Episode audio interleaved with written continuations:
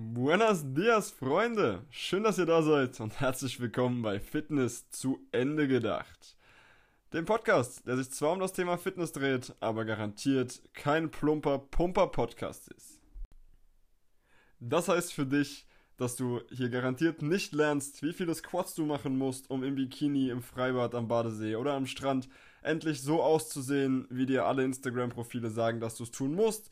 Das heißt für dich auch nicht, dass du hier lernst, wie viele Bizep-Curls du machen musst, um auch in einem Opel Corsa geil auszusehen. Ja, das ist überhaupt nicht unsere Mission hier. Dafür gibt es schon genug geile Channels auf dieser Welt. Dafür gibt es genug, wie gesagt, geile Instagram-Profile. Dafür gibt es genug geile YouTube-Channels. Dafür gibt es auch genug, was schon geschrieben und gesagt wurde. Das ist überhaupt nicht unser Topic. Hier soll es vor allem darum gehen, dass du einen Blick hinter die Kulissen der Fitnessindustrie bekommst, dass du weißt, wie wird dort überhaupt gearbeitet, wer arbeitet dort so, was sind die Arbeitsbedingungen in der Fitnessindustrie, wie gut wird man als Trainer, wenn man denn einer werden möchte oder wenn man schon einer ist, in der Industrie ausgebildet, ja, ist die Fitnessindustrie wirklich so innovativ, wie sie immer tut? Ist jedes neue Workout, jedes neue Trainingskonzept, jedes neue Gerät, jedes neue Supplement wirklich genau das, was es verspricht? Oder gibt es das eigentlich alles schon seit Hunderten von Jahren oder vielleicht seit 50? Ähm, und die erzählen uns eigentlich jedes Mal nur mit einer neuen bunten Werbung genau den gleichen Quatsch von vorne. Bei Fitness zu Ende gedacht werde ich allerdings nicht die ganze Zeit alleine über die Fitnessindustrie sinnieren. Natürlich nicht, kein einziger Mensch kann alles immer bis zum Ende durchdenken. Man braucht andere Leute, man muss sich mit anderen Menschen austauschen, man braucht verschiedene Sichtweisen, man braucht Kontroversen, um weiterzukommen, um zu lernen, um zu sehen, wie ist das Ganze. Und ich möchte hier für euch ein sehr, sehr breites Spektrum abdecken. Deswegen wird es neben den Solo-Folgen von mir natürlich auch Interviews geben und Zwiegespräche mit verschiedenen Menschen aus der Branche. Das können Inhaber sein, das können Studioleiter sein, Trainer, Trainingsanfänger und auch Trainingsveteranen. Ja, wie ist der Unterschied von jemandem, der ganz, ganz neu in ein Studio reinkommt, vielleicht auch noch nie da war? Was sind seine, seine Ideen von der Fitnessindustrie, von der Fitnessbranche? Und wie sieht das jemand, der sich in einem Fitnessstudio quasi zu Hause fühlt, der seit Jahren immer und immer wieder viel, viel Fitness macht und wirklich gerne auch ins Gym geht? Ja, wie ist da der Unterschied? Fühlen die sich gleich wohl? Gibt es, gibt es verschiedene Ansichten? Wie sehen auch Bodybuilder das Thema Fitness? Ja, das ist ja auch durchaus ein großer Bereich im Fitnesstraining im Gym selber. Ja, jeder wird in seinem Gym irgendwann schon mal einen Bodybuilder gesehen haben. Wie sieht der die Entwicklung? Ja, wie sehen Marketingmenschen oder Salespeople, die in der Fitnessindustrie arbeiten, das Ganze? Ja, das ist im Prinzip die Idee von Fitness zu Ende gedacht. Und wenn du dich jetzt fragst, ey, wer ist eigentlich dieser Typ? dass er hier sitzt und sagt, er könnte über die Fitnessindustrie sprechen, dass er sagt, er könnte Einblicke darüber geben, wie es hinter den Kulissen so aussieht. Der glaubt, es gäbe sogar genug dazu zu sagen, dass er da einen ganzen Podcast drüber macht und nicht nach fünf Minuten schon wieder keine Themen hat. Dann muss ich mich erstmal bei dir bedanken, dass du so lange dran geblieben bist und wirklich interessiert daran bist.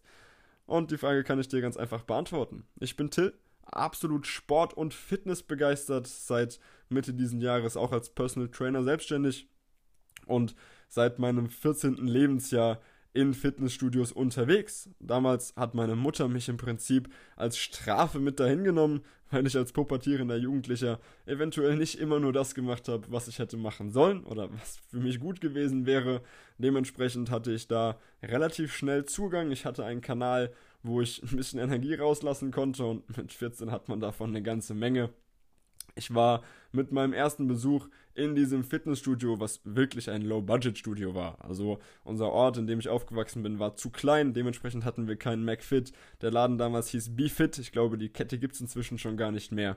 Aber ist auch nicht so wichtig. Ich war vollkommen angefixt von dieser Idee, jeden Tag gegen mich selbst zu arbeiten, jeden Tag mein gestriges Ich zu schlagen. Und das hat mich so motiviert, ich hatte so Bock, ich wollte unbedingt damit anfangen. Ich habe sie dann lange, lange belabert, bis ich eine Mitgliedschaft bekommen habe. Da war ich inzwischen 15 Jahre alt und ab dem Tag war es um mich geschehen. Ich war jeden Tag da. Ich habe lange, lange, lange abends gesessen, habe mir Videos angeschaut, Artikel gelesen, meine Hausaufgaben irgendwann gar nicht mehr gemacht. Ich habe mir Ernährungspläne rausgesucht, geschrieben, verschiedene Diäten ausprobiert, verschiedene Trainingskonzepte ausprobiert.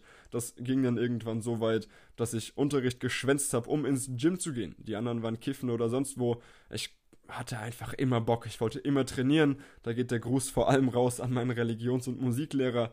Kunst war auch sehr selten besucht. Ähm, das muss ich jetzt einfach mal so zugeben. Von daher liebe Grüße und ähm, ja, dementsprechend bin ich voll darin aufgeblüht. Ich habe dann, als ich mit 18 ausgezogen bin, angefangen, meinen Bachelor in Fitnessökonomie zu machen.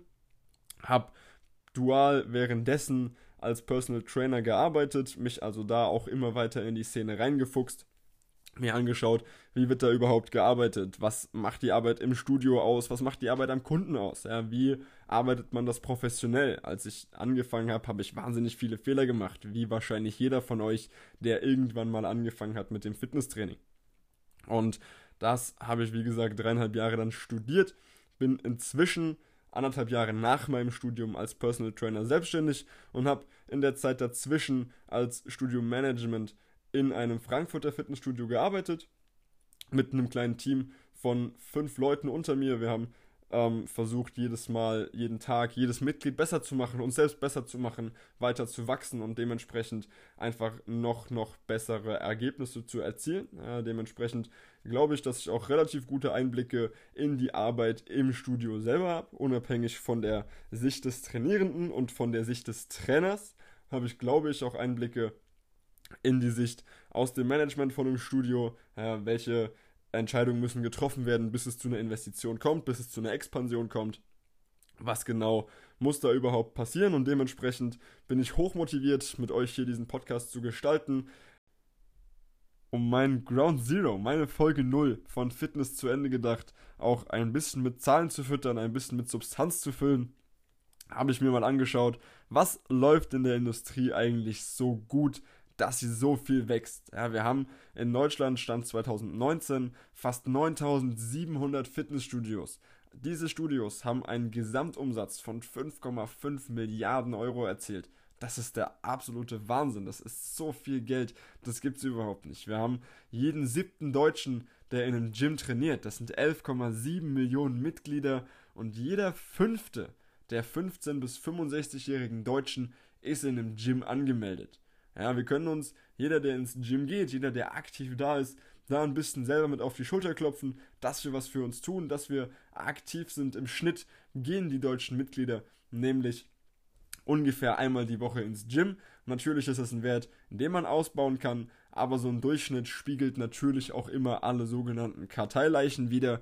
Das heißt, jemand, der gar nicht kommt, zieht das Ganze runter und dementsprechend glaube ich, dass die Dunkelziffer von den aktiven Mitgliedern deutlich höher ist als nur einmal die Woche im Gym und von daher aus Sicht des Trainers erstmal Props. Props an jeden, der ins Gym geht, jeden, der was für sich tut, der sich damit beschäftigt und der nicht zufrieden ist damit, wie er in seinem eigenen Körper aktuell ist. Das muss auch nicht nur rein optisch sein. Ja, also da geht es auch um funktionelle Dinge. Da bin ich super glücklich, als ich das gelesen und recherchiert habe.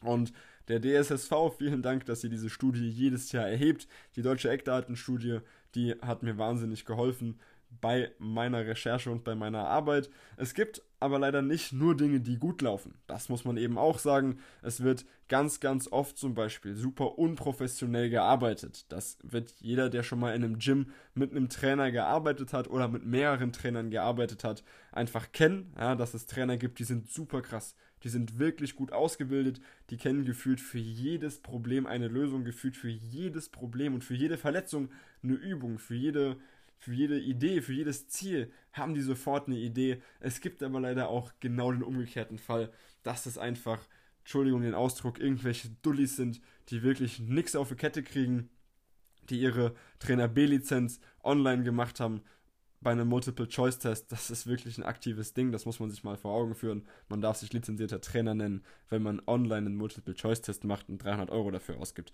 Das ist wirklich Quatsch. Ja, und dann stellen sich die Leute hin und sagen, sie sind Trainer. Das kann nicht funktionieren. Das ist auch einer meiner ersten und größten Kritikpunkte direkt zu Beginn. Ja, dieses unprofessionelle Arbeiten, dass die Ausbildung da nicht gut ist. Natürlich, und das zeigt die Studie auch, hat man in Deutschland letztes Jahr 1,2 Milliarden Euro investiert, vor allem für Mitarbeiterweiterbildung und in den Aus- und Umbau von Anlagen und Studios.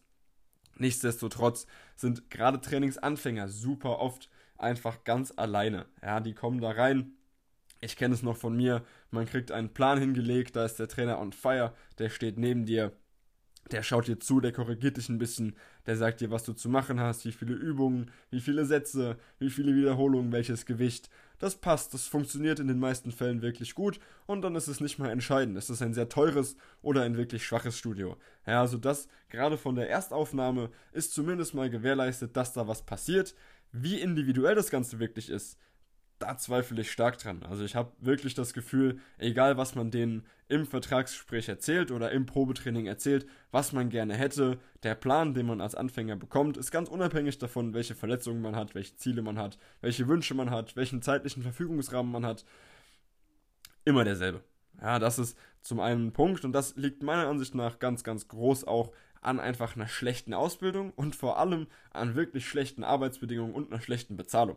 Ich habe während meines Studiums, als ich dual gearbeitet habe, beziehungsweise dual studiert habe, 40 Stunden die Woche gearbeitet. Ich hatte im ersten Lehrjahr 234 Euro netto. Das muss man sich mal vorstellen. Ja, wenn meine Eltern mich nicht unterstützt hätten und ich nicht vorher am Fließband Nachtschichten gearbeitet hätte, hätte ich mir unmöglich dieses erste und das zweite Lehrjahr auch nicht in irgendeiner Weise finanzieren können. Das wäre absolut nicht drin gewesen. Dementsprechend verstehe ich nicht, wenn eine Branche so sehr abhängig davon ist, dass die Menschen, die darin arbeiten, dafür brennen, dass die das auf ihre Mitglieder übertragen, die motiviert halten und die auch voranbringen und nicht kaputt trainieren, dann verstehe ich nicht, warum so schlecht ausgebildet und so schlecht bezahlt wird. Die Arbeitsbedingungen sind teils katastrophal. Da werden Azubis äh, bis nachts beschäftigt, die arbeiten Wochenends, die arbeiten 40 Stunden oder teils auch mehr in der Woche ähm, haben dementsprechend weniger Zeit, um sich mit der Theorie dahinter zu beschäftigen oder selber ins Gym zu gehen, selber zu trainieren. Ja, jeder Trainer sollte eigentlich so viel Zeit wie möglich freimachen, um selbst Sport treiben zu können. Ja, dein Körper ist dann dein Kapital. Das klingt, als würden wir uns prostituieren. Tun wir hoffentlich nicht. Nicht alle, hoffe ich. Ähm, und dementsprechend steht meiner Ansicht nach zu oft die Profitgier vor dem wirklichen Kundennutzen oder dem Nutzen des Mitglieds oder dem, der es mal werden möchte. Ja, es wird zu oft auch in der Werbemaschinerie, ja, in dieser Werbebranche, das Gefühl vermittelt, dass jeder sofort alles schaffen kann, sobald er anfängt zu trainieren. Ohne dass sich darüber ausgelassen wird, ohne dass jemandem gesagt wird, hey, du hast gewisse Spannungsverhältnisse, die du beachten musst, du hast Pausenzeiten, die du beachten musst. Du kannst nicht in sechs Wochen das abtrainieren, was du dir in 30 Jahren angefressen hast oder den Buckel, den du dir in 15 Jahren im Büro drauf geschafft hast, wortwörtlich, den kannst du nicht in sechs Wochen einfach mit einem Fingerschnipsen wieder wegmachen. Das funktioniert einfach nicht. So, und das ist aber, was die Werbung vermittelt. Natürlich müssen die ein bisschen überspitzen. Natürlich müssen die versuchen, Leute reinzubekommen. Aber wenn der dann da ist, dann erzähl ihm doch bitte irgendwas Realistisches und sag nicht hier, pass auf, mach einen Vertrag über zwei Jahre, aber eigentlich brauchst du nur zwölf Wochen, dann hast du deine Traumfigur für den Sommer erreicht, weil Sommer äh, ist ja gefühlt im Fitnessstudio das einzige Argument, was da wirklich zieht. Und das gefällt mir gar nicht. Es wird gar nicht gesprochen mit den Leuten über Winkelstellung, es wird nicht gesprochen über Rumpfstabilität, über Wirbelsäulenstabilität, über Haltung, über Atmung. Das sind alles Dinge, die man meiner Ansicht nach dringend können muss, bevor man sich wirklich mit Fitness auseinandersetzt. Und da will ich einfach jeden Trainer in die Pflicht nehmen. Beschäftigt euch damit. Schaut euch das an. Guckt, wie genau funktioniert das. Es gibt gefühlt jeder Trainer, mit dem man spricht, hat eine andere Auffassung davon, wie ein Squat auszusehen hat, wie Kreuzheben auszusehen hat, wie der perfekte Klimmzug auszusehen hat. Und das kann eigentlich nicht sein. Das verstehe ich nicht. Und dementsprechend werden Anfänger meiner Ansicht nach zu oft alleine gelassen, was ganz, ganz oft katastrophale gesundheitliche Folgen hat, was dann natürlich wieder rückwirkend einen Vertrauensverlust in die gesamte Branche und vor allem in den Trainerberuf führt. Ja, das, das macht für mich einfach keinen Sinn und da sollte man besser investieren. Der letzte Punkt, den ich jetzt heute ansprechen möchte, bevor wir das Ganze hier wieder closen, ist einfach der Punkt, dass, wie ich es gerade eben schon angesprochen habe, vor allem der Sommer. Der Sommer ist immer das Argument. Warum ist der Sommer das Argument? Weil alle im Sommer abnehmen wollen. Abnehmen wollen aber eigentlich alle immer. Ja, wenn man sich ähm, eine Studie vom Statistischen Bundesamt aus 2019 anguckt, dann ist jeder zweite Erwachsene in Deutschland übergewichtig. Ja, man hat sich da den BMI angeguckt, kann man darüber diskutieren, ob das sinnig ist oder nicht. Bei einem Profisportler mit Sicherheit nicht. Beim Otto Normalverbraucher Mit Sicherheit schon. Und wenn bei der Hälfte aller Erwachsenen in Deutschland eine Übergewichtigkeit stattfindet, ja, man spricht dann auch von Adipositas, wenn das stattfindet, dann sollte man definitiv da ansetzen und nicht versuchen, nur Werbekonzepte zu schreiben, die innerhalb von drei Wochen, von vier Stunden aus einem, aus einem dicken jemanden mit einem Sixpack machen. Das halte ich für Quatsch. Das halte ich für ganz, ganz schwierig. Und das frustriert die Leute. Das frustriert, das schickt die Leute ins Gym. Die geben unglaublich viel Geld aus, womit wir wieder bei der Profitgier sind und nicht beim Kundennutzen. Und das kann ich einfach nicht verstehen und nicht nachvollziehen. Und wenn du immer noch an diesem Podcast interessiert bist und wenn du wirklich Bock hast, dir das Ganze anzuhören, ich würde mich riesig darüber freuen, wenn du nächsten Sonntag oder ab nächstem Sonntag dir regelmäßig das Ganze hier anhörst, dich damit beschäftigst, ganz egal, ob du selber trainierst, ob du Trainer bist oder Trainer werden möchtest, ob du in der Branche bist, ob du glaubst, du hast was dazu zu sagen, melde dich gerne bei mir. Ja, schreib mir gerne auf Instagram bei Fitness zu Ende gedacht. Ich würde mich riesig über einen Austausch freuen und ich kann mich nur bei allen bedanken, die bis hierhin zugehört haben. Vielen, vielen lieben Dank. Ich habe mir lange vorgenommen, einen Podcast zu starten. Ich habe jetzt endlich die Eier gehabt, das einfach mal zu machen. Es ist am Anfang super ungewohnt, in Mikrofon zu quatschen. Dementsprechend vielen lieben Dank, dass ihr mir hier zugehört habt, dass ihr bis zum Ende dabei geblieben seid. Und ich wünsche euch eine traumhaft schöne Woche. Ich hoffe, dass ihr mit allem erfolgreich werdet, was ihr euch vornehmt und geht vor allem zum Training. Vielen Dank. Ciao, ciao.